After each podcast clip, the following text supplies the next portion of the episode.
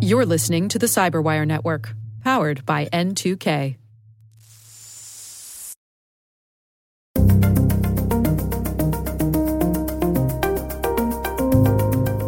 The ransomware market has changed a lot since 2016. And so I really, really wanted to kind of give an update to, to kind of what's happening and get it in a condensed, understandable format. Hello, everyone, and welcome to the CyberWire's Hacking Humans podcast, where each week we look behind the social engineering scams, the phishing schemes, and criminal exploits that are making headlines and taking a heavy toll on organizations around the world. I'm Dave Bittner from the CyberWire, and joining me is Joe Carrigan. He's from the Johns Hopkins University Information Security Institute. Hello, Joe. Hi, Dave. Got some good stories to share this week. And later in the show, my conversation with Allan Liska from Recorded Future. We're going to be talking about the evolution of ransomware and his new book, Ransomware Understand, Prevent, Recover. All right, Joe, before we jump into our stories this week, we have a little bit of follow up here. Uh, someone wrote in to us. What do they have to say? They have a question. It's Joan, and uh, she has a question. She says, Hello, my dad received a call supposedly from MasterCard fraud department. The scammers asked him for the last four of his social security number, which is a common means of identifying people in the US, mm-hmm. Uh, and also asked for a photo and video of him. Why are they asking for the photo and video? Any thoughts? Dave, I have my thoughts. What's your thought? Well, I think, uh, first of all, these folks want to gather as much as they can. Mm-hmm. Um, I think uh, the photo and video, I think there are some uh, fraud departments who ask for this, ask for a photo or a video to, um, uh, you know, align with your license, your driver's license, or something like that. I imagine this could be used to mock up a driver's license or something like that. What do you right. think? I don't think this is actually from a Mastercard fraud department. I don't think. Yeah.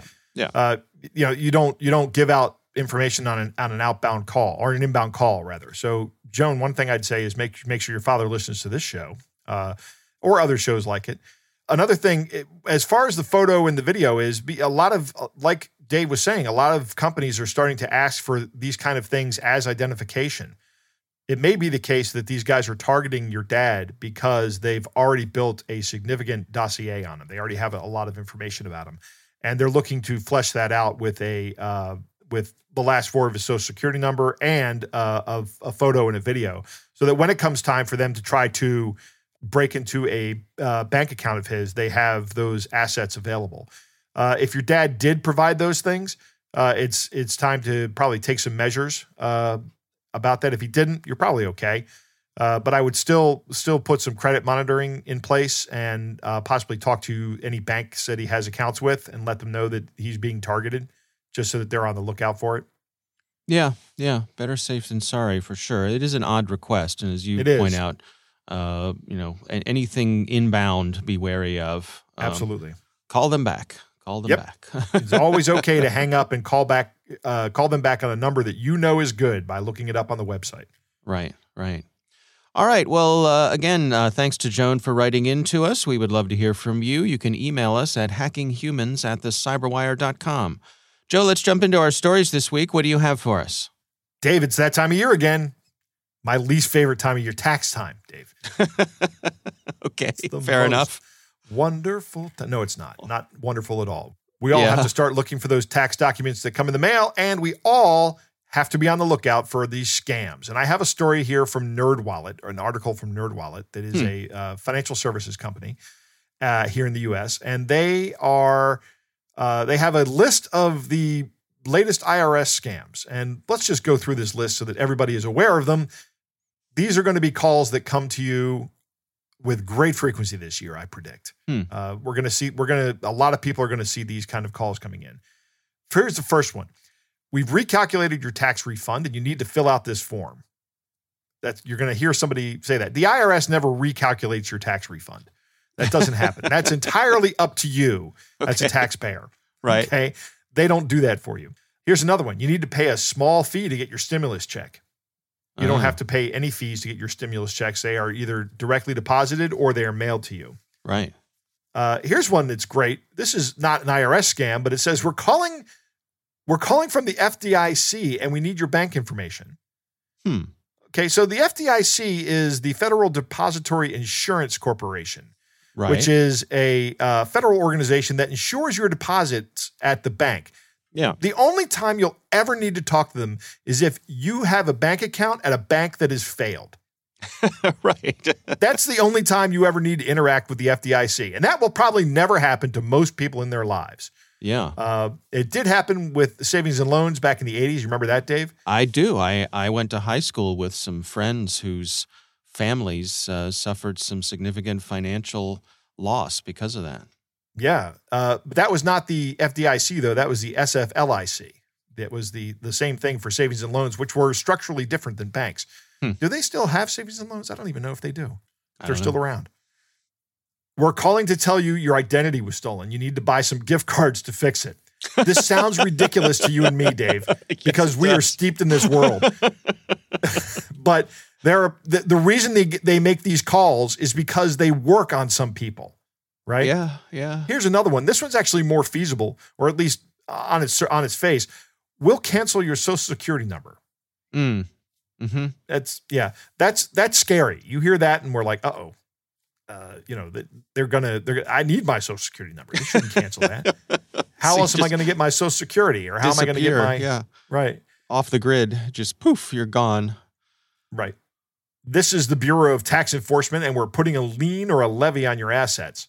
Uh, they will never call you to let you know that they're going to do that. You, if you're getting a lien placed on your assets, you already know.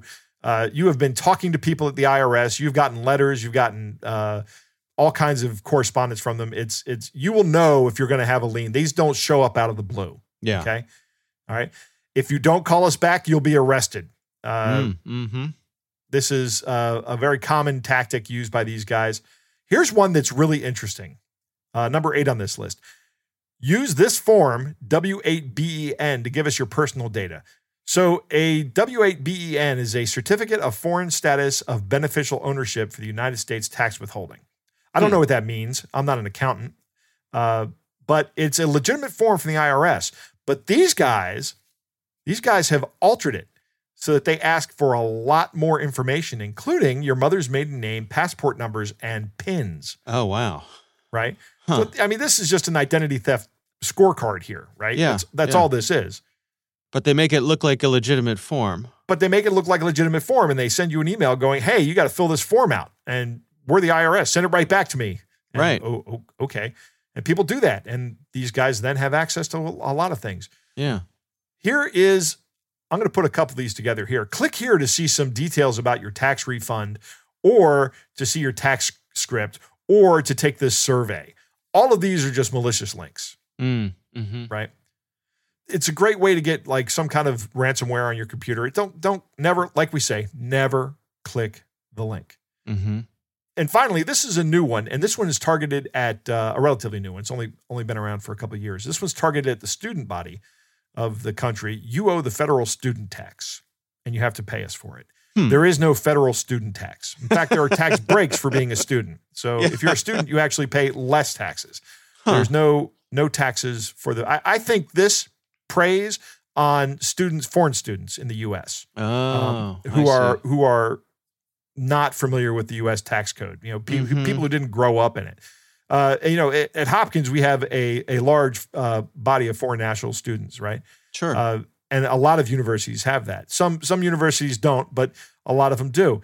And when you have a a, a college or a, a university that is has a large foreign national student body, you already know that that's a great place to start your phishing attack, Mm, right? Mm-hmm. And you can just you know you already and, you already know the end of everybody's email address.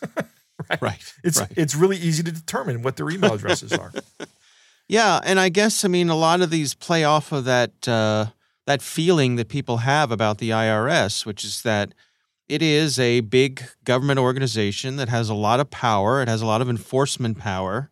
Uh, Right. They can, um, you know, they can make your life miserable.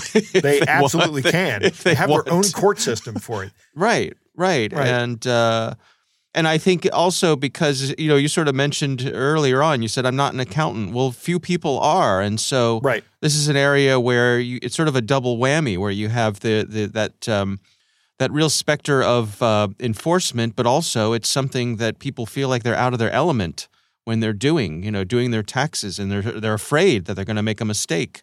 So there's a lot that goes into this. Yeah. All right. Well, we will have a link to that story in the show notes. Uh, my story this week comes from uh, the folks over at Hitachi ID, which is a security organization. Um, and they did a survey about ransomware operators trying to recruit people on the inside of companies.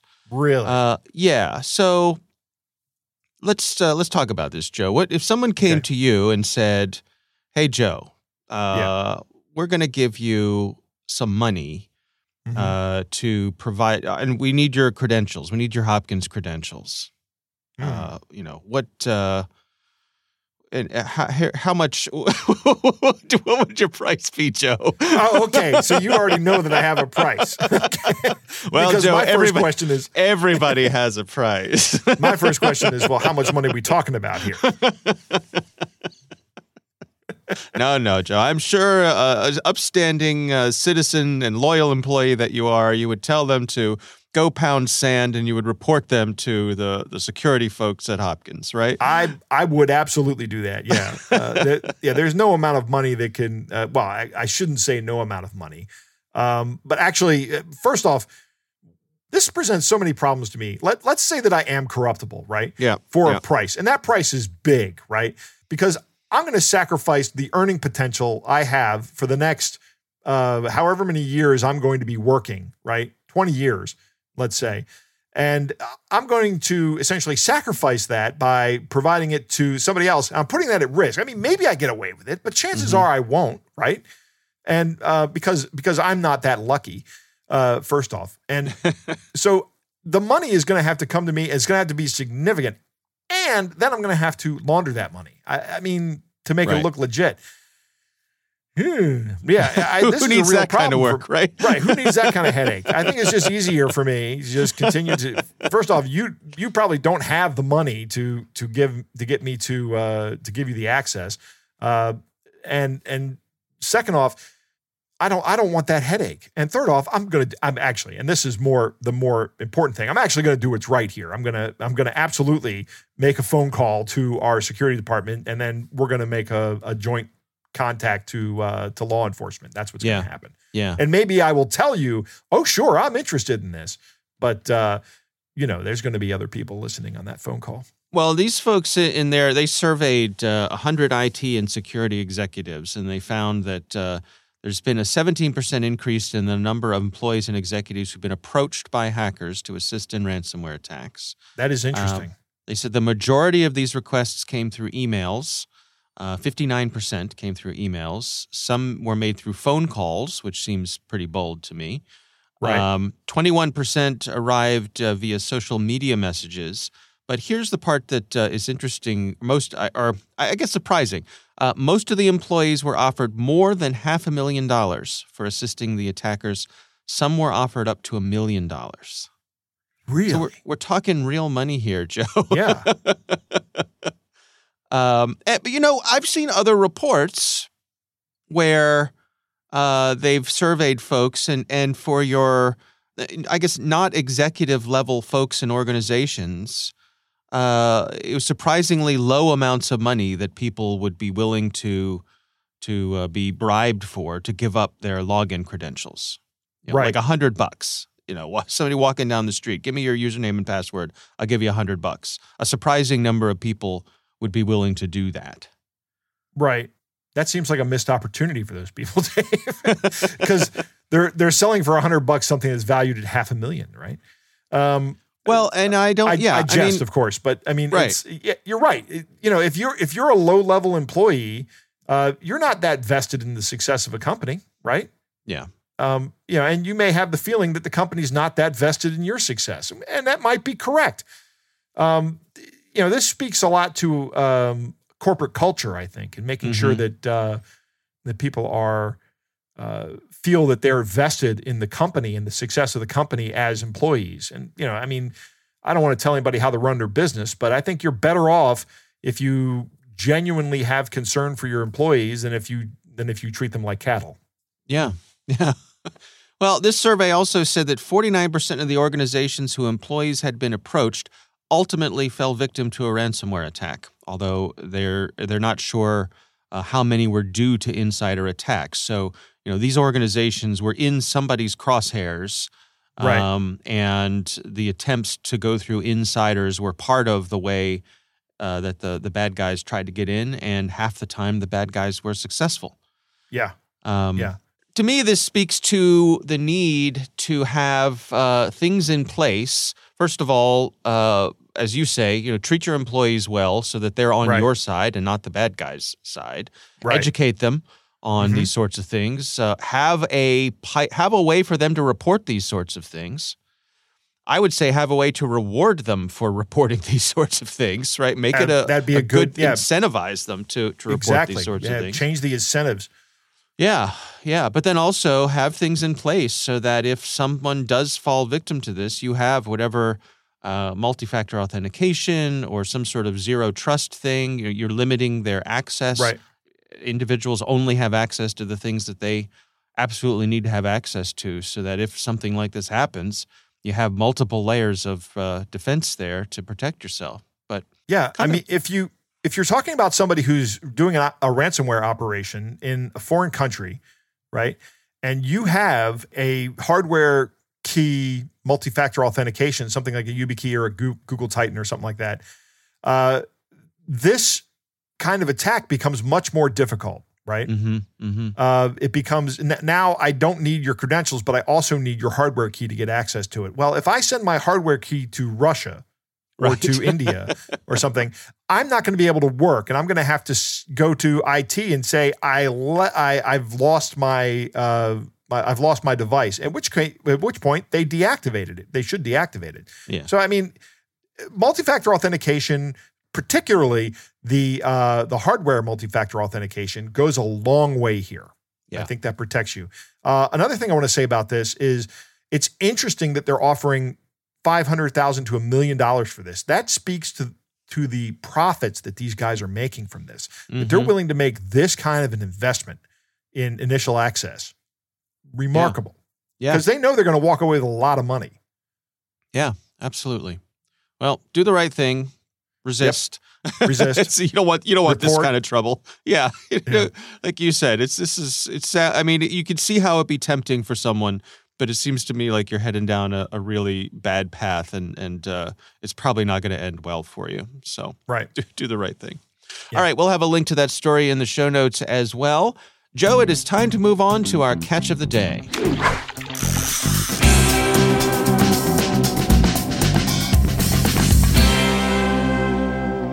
Dave, our catch of the day comes from a listener named Michael who writes, I feel like I have failed in my mission in life. Hmm. Don't feel that way, Michael. On the bright side, I just told the CEO of a large organization that she needs to force all of her employees to listen to Hacking Humans from now on. Well, see, there you go. You are a raging success in my book. There's an upside, yeah. Right. You're a winner, Michael. You're a winner in our book, yeah. right. All right. So uh, Michael sends us this uh, this text that he got from somebody he knows, uh, and it's from. This is not a scam text. This well, uh, this is a scam, a text about a scam. Okay. Uh, so Dave, I'm going to have you read this. It says, Someone used my name in an email to scam counselors at my office using the gift card scam. Someone bought $2,000 worth and another person fell for it. I assume someone hacked something of mine. Any recommendations on how to tighten up my security or identify scammer? Hmm. So this is somebody asking for help from somebody who's in the industry, which is great, right? Yeah. Um, you know, we, we we all in this industry have to do everything we can to help people understand uh, the nature of the scams that people are going to use to target you. Mhm. Uh, this is remarkable that somebody bought two thousand dollars worth of gift cards in a gift card scam. Mhm. Uh, I would say to this person, chances are you didn't get hacked. You you got impersonated. Hmm. I would do an audit of all of the, you know, just look around your office or look around all your accounts and see if any of them have uh, been compromised. Look at the emails that were sent to the victims of this scam, and remember that these people are victims of a crime. They're not, um, you know, they're not stupid. They didn't fall for it uh, because they're dumb. They they fell for it because they're people and they were trying to help what they thought was you out, and these people took advantage of these these criminals took advantage of that. Right. Um, it's it's an unfortunate case, but I think uh, you know there are much larger losses that could happen here. Uh, Yeah. So I would recommend, definitely recommend social engineering training for everybody uh, at your organization. Uh, because this really doesn't target your organization. It tar- targets the employees at the organization, right? These two employees that got scammed out of gift card money spent their own money on that, Mm, mm. right? Uh, it's, you know, this is tough. Yeah, it's interesting. It says someone used my name in an email to scam folks at the office. Um, Right. I wonder if they just used this person's name. Did they use this person's actual email address? The reason I ask that is because that could be the difference between impersonation and someone, say, credential stuffing to get into someone's email account Right. and actually send emails from their account. So, Yeah, you need, Another- you need to do an analysis on this to see if these emails were actually sent from your account or if they were just spoofed being sent from your account. Or frequently we see people just open up a Gmail account, change the name on the Gmail account to your name, and then send emails from it. I mean, I Right. actually fell for one that was sent in person by somebody impersonating my boss from some random Gmail account. mhm, And I mhm. replied to the email and said, "Yeah, I'm I'm in the office. I'll be right down." Yeah. So uh, again, uh, if uh, just use multi-factor on all your email accounts, and right, that will stop anybody to, from uh, getting into them. But it won't stop people from impersonating your email address, though. And it won't stop people from sending in emails from Gmail accounts that they just open up. So that's the only solution there is social engineering training. So if they're using credential stuffing, just a, again a reminder to not reuse the same credentials in multiple Yep. places. Uh, and if you use a password manager, password managers will have your back on this kind of thing. They'll tell you when you're reusing things. They'll tell you when you're logging in to a website that isn't the website you think you're logging into. So Yeah. Uh, you know, we sound like a broken record sometimes, but there's a reason, and all of those things that we mentioned would help prevent something like this. So, Absolutely. uh, again, thank you for uh, our listener Michael for sending that in to us. We would love to hear from you. It's hackinghumans at thecyberwire.com.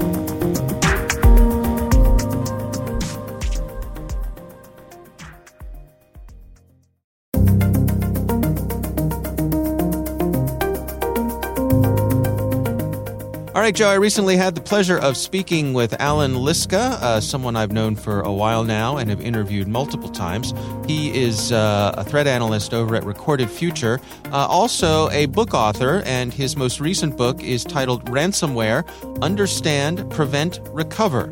Uh, Allan literally wrote the book when it comes to ransomware. So here's my conversation with Allan Liska. I really wanted to get in on the young adult trilogy thing and hoping for a large movie deal, um, you know, with a famous young actor portraying the lead DFIR analyst. So we have the original book, this book, and then I'm sure in five years I'll do another book because they don't work. Um, you know, no, in, in all seriousness, um, Sounds like a solid plan, Allan. thank you, thank you. Um, I gotta have a retirement plan somehow, and if it's a Yeah. movie studio paying for the rights to my book, great. In all seriousness, I co-authored the book with Tim Gallo uh, back in 2016, and the ransomware kind of market has changed a lot since 2016 and ransomware attacks have changed dramatically.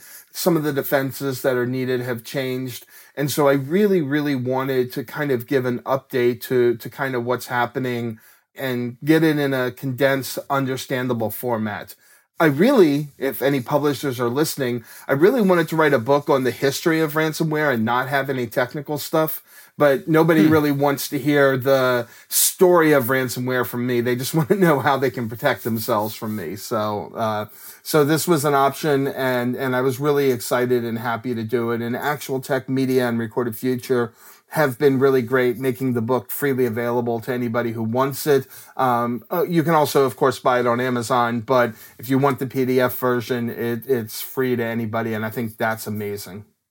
So, what are some of the key things that have changed in between your first ransomware book and this one? Two really big things are big game hunting. So instead of, you know, when I wrote in 2016 or when we wrote in 2016, ransomware was single machine, encrypt that machine, and then you're done. It was still a big problem for organizations because they were getting hit a lot. You know, so those single machines kind of added up. Whereas today it's encrypting thousands of machines at the same time. And of course, with that comes a much more hefty ransom involved. And then there's also the idea of that extra extortion, the double and triple extortion of leaking files, which wasn't the case. And, and I'll also throw in ransomware as a service has made it a lot easier for anybody to kind of get into the ransomware game. Whereas in 2016, you had to have some level of technical skills, not much, but you had to have some. Now, really, there's handbooks, um, there's guides that are available. Um, you know, ransomware actors brag about how easy their ransomware is to install once you get in the network. And so that really does make a big difference. Yeah, it strikes me how much this uh, vertical, I guess we could call it, has really professionalized itself. That you know, it's it's not just uh, you know the, the the kids in the in the AV club who are doing this. I mean, these are these are serious organizations. Right, absolutely. I mean, you know, when we talk about the growth of ransomware, it's not just that ransomware itself has gotten bigger, but the ransomware inc if you will has gotten bit bigger and that you know now you have ransomware groups that hire professional negotiators well not professional they hire at least english speaking negotiators let's say that mm, mm-hmm, mm-hmm. you know they mm-hmm. hire developers to build out their ransomware they hire initial access brokers to gain that first footing you know, and, and, then buy the access from them. So they, there's this whole sort of set of cottage industries that have sprung up in support of ransomware. And part of that is just because ransomware makes so much money. Right now, outside of possibly business email compromise, ransomware is the most profitable by far cybercriminal activity. So, what has changed then uh, in this updated book in terms of your recommended approaches for people to prevent this and, and deal with it if they do find themselves falling victim to it? you know, it's funny because some of the things just haven't changed. People just haven't started doing them yet. So, you huh. know, some of the things like you need better asset management, you need better vulnerability management, right? That that's kind of we've been you know, you've you've been doing this for a long time, I've been doing this for a long time. We've been saying that for 20 plus years. That still is kind of needs to be done network segmentation that was in the first book and that's still highly recommended now um, even more so with uh, you know mass deployment of ransomware some of the things that are different though really focusing on improving your incident response and disaster recovery plans so you know before your incident response was on a single machine right so you could have kind of a loose based incident response or a loose based disaster recovery because you were only recovering for one thing. So if it wasn't fully up to date or whatever, it wasn't the end of the world. Now you need an updated incident response plan and disaster recovery plan because you need to take into account the fact that you're not down one machine, but you're down a thousand machines. And how are you going to respond? How are you going to get services back online? How are you going to prioritize that? Especially when once it happens, every other part of your organization is going to tell you that they need to be a top priority. So you you you need to have that in advance. Ransomware negotiators weren't a thing um, when uh, when we hmm. wrote the last book. So discussing when you need to hire a ransomware negotiator, and you know if if you're going to have to pay the ransom, why it's so important to have a good ransomware negotiator in there instead of trying to do it yourself double, triple, quadruple extortion wasn't a thing. How to prepare for that? How to how to handle the fact that you're going to have a whole lot of bad news coming your way, possibly for weeks or months at a time, depending on you know whether you pay the ransom and how long the ransomware actor kind of strings out the release of files. And then you know really, uh, there's a whole chapter dedicated to protecting your domain controller because that wasn't as big a deal when they're landing on a single machine not as big of a deal to have to worry about them getting credentials and getting to the domain controller, but now that's kind of critical to any ransomware operation, so it has to be critical to any ransomware defense. You know, in the past five years, I think it's it's fair to say that more and more of the things we do uh, with our computers has shifted to the cloud. How does that reality affect the ransomware situation? Is it is it a mixed blessing there?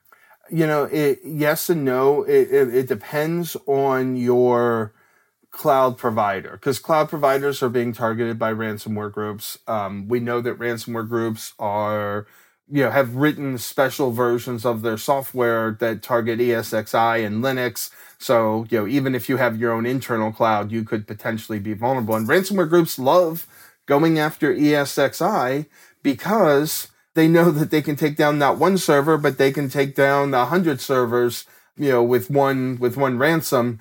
And like with a lot of different ransomware groups, the the decryptors for ESXi, the ESXi variants often suck.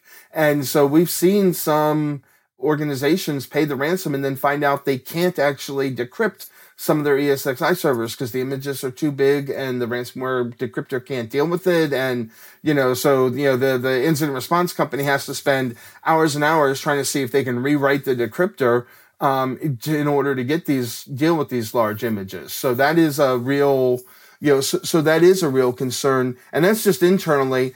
What happens when they go after your cloud provider? Your cloud provider gets encrypted, and we've seen this happen over and over again.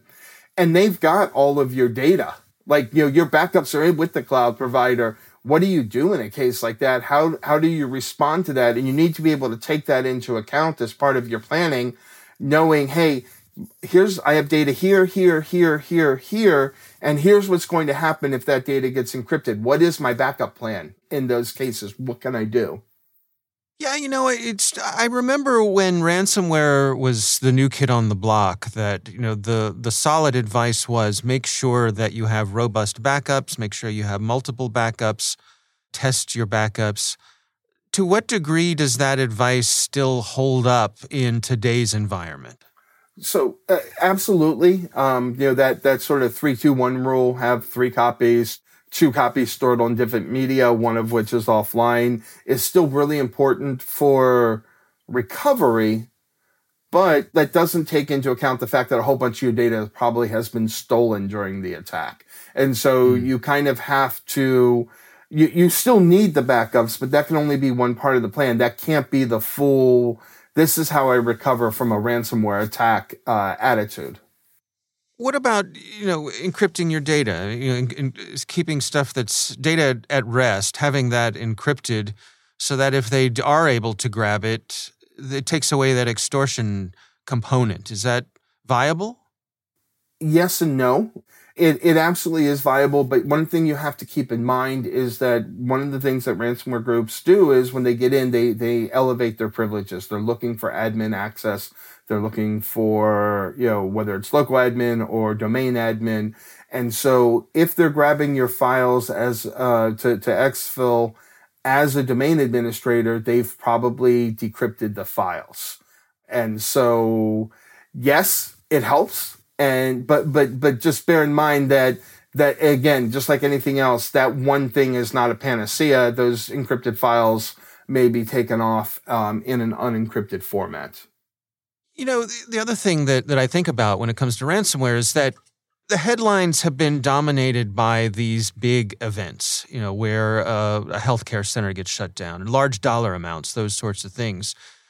But i think it's easy to lose sight of to what degree are those smaller attacks still happening for those small small and medium sized businesses have they continued to be the targets to the degree that they were before is it still to what degree are they still under threat even though they're not getting the attention they might have gotten in the beginning we're seeing a growth in small and medium sized businesses being hit with ransomware. Um, so, so that, that, that is not going down. It's going up. And, and they tend mm. to be smaller ransom demands, uh, you know, a hundred thousand, which is a lot to a small business. Don't get me wrong. But compared to some of the bigger numbers that we've seen, you know, it, it, they're, they're smaller the problem is they don't make the news, right? You know, I mean, mm-hmm. even sometimes they don't make local news. Um, and so nobody knows exactly how big that problem is. We're pretty confident that it is a, a, a growing problem, uh, you know, and there's anecdotal evidence to suggest that it is, but without, without public reporting, um, without, uh, you know any kind of real analysis it's very hard for us to say for sure how big or, or small the problem is but part of that is the you know the growth in that third and fourth tier of ransomware group that maybe aren't going after the bigger targets. They're going after these smaller targets and getting smaller ransoms and hoping to fly under the radar, get out of the way of, uh, of, of all of the law enforcement agencies that are looking for ransomware groups right now. Where do you think we're headed here? I mean, do you, do you think that um, you know we've seen certainly the beginnings of efforts for diplomatic pressure on some of the, you know the nations that are uh, allowing this to happen within their borders. Do you do you suppose we're going to see more movement there, or uh, are you expecting for the foreseeable future more of the same? So I don't think we've seen an impact yet, but I do think the fact that we've seen 16 law enforcement actions this year in or in 2021 compared to you know not even half that in the previous four years. I think that sends a strong signal to the ransomware groups that we're taking this seriously. We're looking at ways to disrupt it. To the best of my knowledge, it's not having an impact yet, but it's really, really hard to determine that because a lot of what we have are trailing indicators. So, you know, we know what the ransomware situation looked like last month or, you know, two months ago, but not necessarily right now today. And so what I would say is that we're, we're, we're heading in the right direction. We're definitely seeing with these law enforcement actions, we're definitely seeing a lot of lot of the smaller, those third and fourth tier groups starting to drop out and realize now it's not worth the effort. And, and I think we've seen some big wins hmm. this year. Like, you know, I, I, know a lot of people are convinced that REvil and BlackMatter will come back after the FBI released most wanted posters for them. I'm not so sure that that's true. You know, it, it's, it, it's one of those things where ransomware operators been able to operate with impunity for so long that I think, you know, kind of like the, what's the old joke? They they were you know ingesting the smell of their farts or whatever a, a little bit too much. right. Where where they started to believe they were invincible. Mm-hmm. I've worked for intelligence agencies before. When you have now 30 intelligence agencies with a framework for how to find you and how to take you down, even if you're in Russia or one of the other non cooperating countries, you know, it, it's easy for somebody who's conducting ransomware attacks to avoid scrutiny by a jackass like me. Um, it's much, much harder to avoid scrutiny from 30 intelligence agencies that decided that suddenly you're very important. Yeah. Well, and I mean, you've made the point uh, on social media, I think only half jokingly, that you know, folks should go look at the purchases of exotic automobiles in these countries. That there's you could there's a pretty strong dots to connect. Right, exactly. I mean, they're not subtle with how they spend their money. Um, so yeah. whether it's fancy cars, nice houses, whatever else that we've seen, all of the things that we see when when we do these raids, um, you know, outside of Russia, when they're in Russia, they're doing the same thing, and so there's a lot that governments who want to track them can track them. And again, I'm not saying that you send in a, an assassination team or anything like that. I'm absolutely not saying that. But I'm saying if you start producing information saying, hey, here you are, this is you, we know who you are, and we're watching you. Maybe that doesn't slow some of them down. But I think for a lot of them, then that starts to change the balance of okay, maybe this is no longer worth it. Maybe I should take the fact that Russia's not going to arrest me and just keep the millions I've made and retire. And if mm-hmm. that's, uh, you know, that's not a great outcome, but if it stops the ransomware attacks, then it's a, you know, then it's a good enough outcome for us. This being uh, the recorded future podcast, I'd be remiss if I didn't ask you what part does threat intelligence play in an organization's defenses for ransomware? So, one of the benefits of the sort of the big game hunting ransomware attacks is that you now have multiple opportunities to stop the ransomware attacker. So you have that initial access. You have, while they're moving around the network, you have the data exfiltration, and you even have like, hey, here are the things they're going to do right before they deploy the ransomware. So you have all of these different ways to detect them, but you need to know what to look for. And that's one of the ways that Recorded Future and other intelligence, you know, providers offer you is, you know, here's the Cobalt Strike things you should be looking for. you know, here are the, the, the indicators, whether it's IPs, domains, whatever that we're seeing with ransomware groups. Here are the movements. Here's how they move around the network. Here are the tools they use even when they're living off the land. Like look for these commands being run. So really for that threat hunting mission, threat intelligence can be really important. And then right now, because so much data is dumped on these ransomware extortion sites, you know, I, I, like to say that, you know, basically every ransomware attack has now become a third party attack because when they're dumping data from a victim organization, they're also dumping all of the information from the organizations that, that that org does business with. And so knowing, hey, have I been caught up in one of these ransomware attacks and knowing sometimes before the victim will tell you about it can be really important. So kind of understanding that and that allowing you to prepare for that kind of, which is an unfortunate eventuality. What do you hope people take away from the book? Someone who's uh, finished reading it, what are the take homes there that you're looking for? So I think the big thing is, you know, uh, you know, a, a few things. One, you're going to be more successful in recovering from a ransomware attack if you prepare for it. If you have an honest assessment of kind of what your weaknesses are, and are prepared for those weaknesses, even if you can't do anything to remediate them at that time. I'm reading a great book right now called The Scout Mindset that, that talks about, you know, the scout versus the soldier mindset. It's really fascinating. And I, I keep relating that back to preparing for a ransomware attack where too many organizations are like, no, no, we're good. We have everything covered and don't want to have that honest assessment. You need to have that honest assessment ahead of time so that you can properly prepare. And then when you start the recovery process, should that come along, you'll, you'll know what you need to do.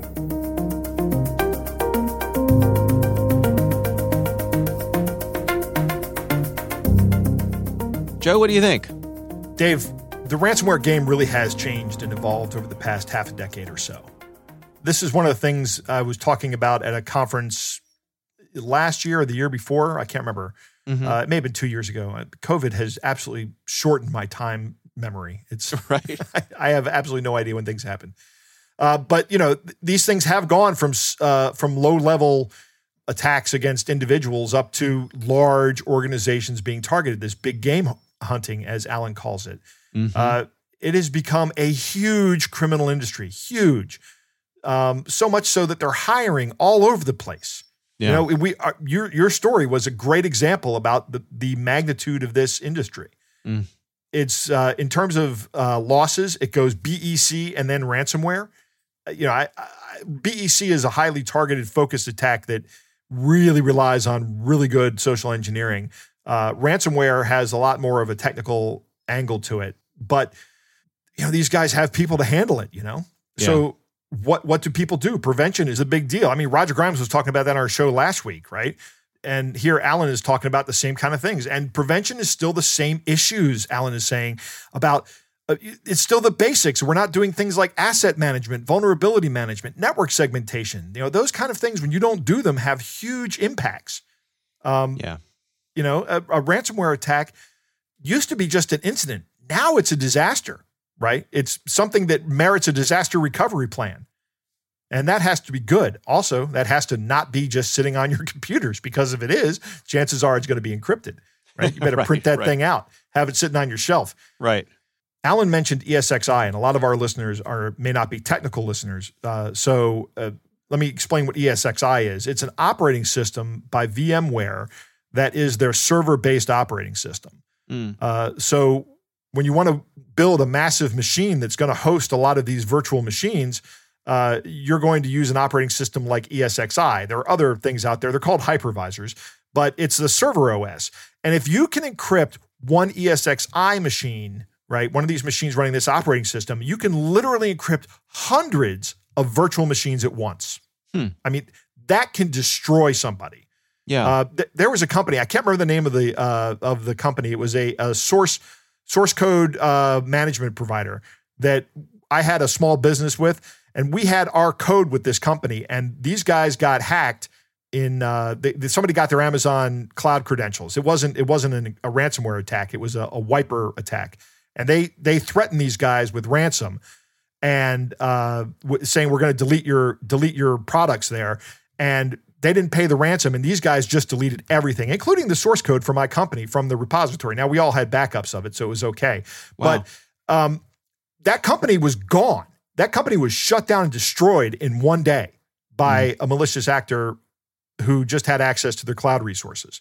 Uh, Yeah. Imagine having your all your virtual machines in a in a in a cloud encrypted uh, and not being able to get it back. And the great part about this, according to Allan, is that the decryptors, in his words, suck for ESXi. They're not good decryptors, you know, because E ESXi is not Windows. It's not. It, it- I mean, it's, I think it's a Linux variant, right? I, I'm not exactly sure about it, but it's its own operating system that requires its own development skills, Mhm. and a lot. And you know that may be lacking in the in this economy of ransomware. It might not be Mhm. there. Uh, big targets make make big news. Small targets don't. You know, when I talk about uh, when I give talks to people about cybersecurity and why they should be concerned, even though they're a small company, I don't. Uh, I talk about you know I ask people, tell me some of the data breaches, and they all name all the big data breaches, but you know nobody ever mentions the Broadway Deli, which was a small business uh, out in California, I think, that was actually absolutely shut down because of uh, law, lawsuits that fo- followed from a credit card breach that they had. They were a small mhm. business and couldn't couldn't stand that onslaught of lawsuits. They filed for bankruptcy. Yeah. Um, so I mean, the, these that's what happens to small businesses when they get hit by these these things. They don't recover; they just shut down. Yeah. Saw a similar one. I remember a couple years ago. It was a small um, doctor's office, a small Mhm. group of doctors, half a dozen doctors or so. They got hit by ransomware, and the best pathway for them was to simply shut down the practice. Right? Uh, yeah, a lot of those they did. doctors retired. Right? Yep. Yep. That's that- what they did. just said, you know what, this is this is the impetus we need to finally just go on and, and retire. yeah. which it's a shame. You know, it's absolutely a shame that this happens.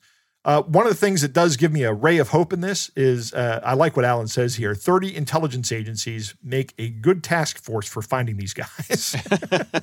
right. you know, and that that's an excellent point. Where, you know, I, I have a lot of pessimism when it comes to bringing these guys to justice, particularly when they live in countries that uh, will not extradite people to us or maybe do, do not have the infrastructure to do so. Um, but when you think about the full weight and and observation power of uh, not just American, but also like British and Five Eyes uh, intelligence agencies, if they if and they're starting to take this threat a lot more seriously because it is becoming such a large international problem. Uh, and I like that Allan is optimistic that people like REvil are not coming back; that they're just going to take their money and sit there and enjoy it, maybe Yeah. do something else. Okay, uh, I agree. That's not an ideal situation, but no more ransomware is a good thing. All right. Well, our thanks uh, once again to Allan Liska for joining us. Always a pleasure to chat with him. He is from Recorded Future. We do appreciate him taking the time for us. Again, the title of the book is Ransomware Understand, Prevent, Recover. That is our show. We want to thank all of you for listening. We want to thank the Johns Hopkins University Information Security Institute for their participation. You can learn more at isi.jhu.edu. The Hacking Humans podcast is proudly produced in Maryland at the startup studios of DataTribe, where they're co building the next generation of cybersecurity teams and technologies.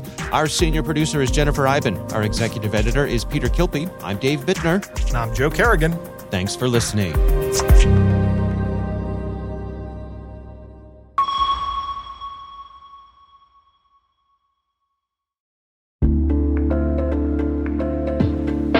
Listeners. We're always looking for ways to improve the N2K Cyberwire network and maintain the intelligence driven news experience that keeps you in the know on the latest developments in cybersecurity. We've launched our 2024 audience survey and would love for you to take a few minutes to share your feedback. And hey, there's even a chance to win a $100 Amazon gift card if you complete the survey. Visit cyberwire.com slash survey. That's cyberwire.com slash survey and share your feedback now.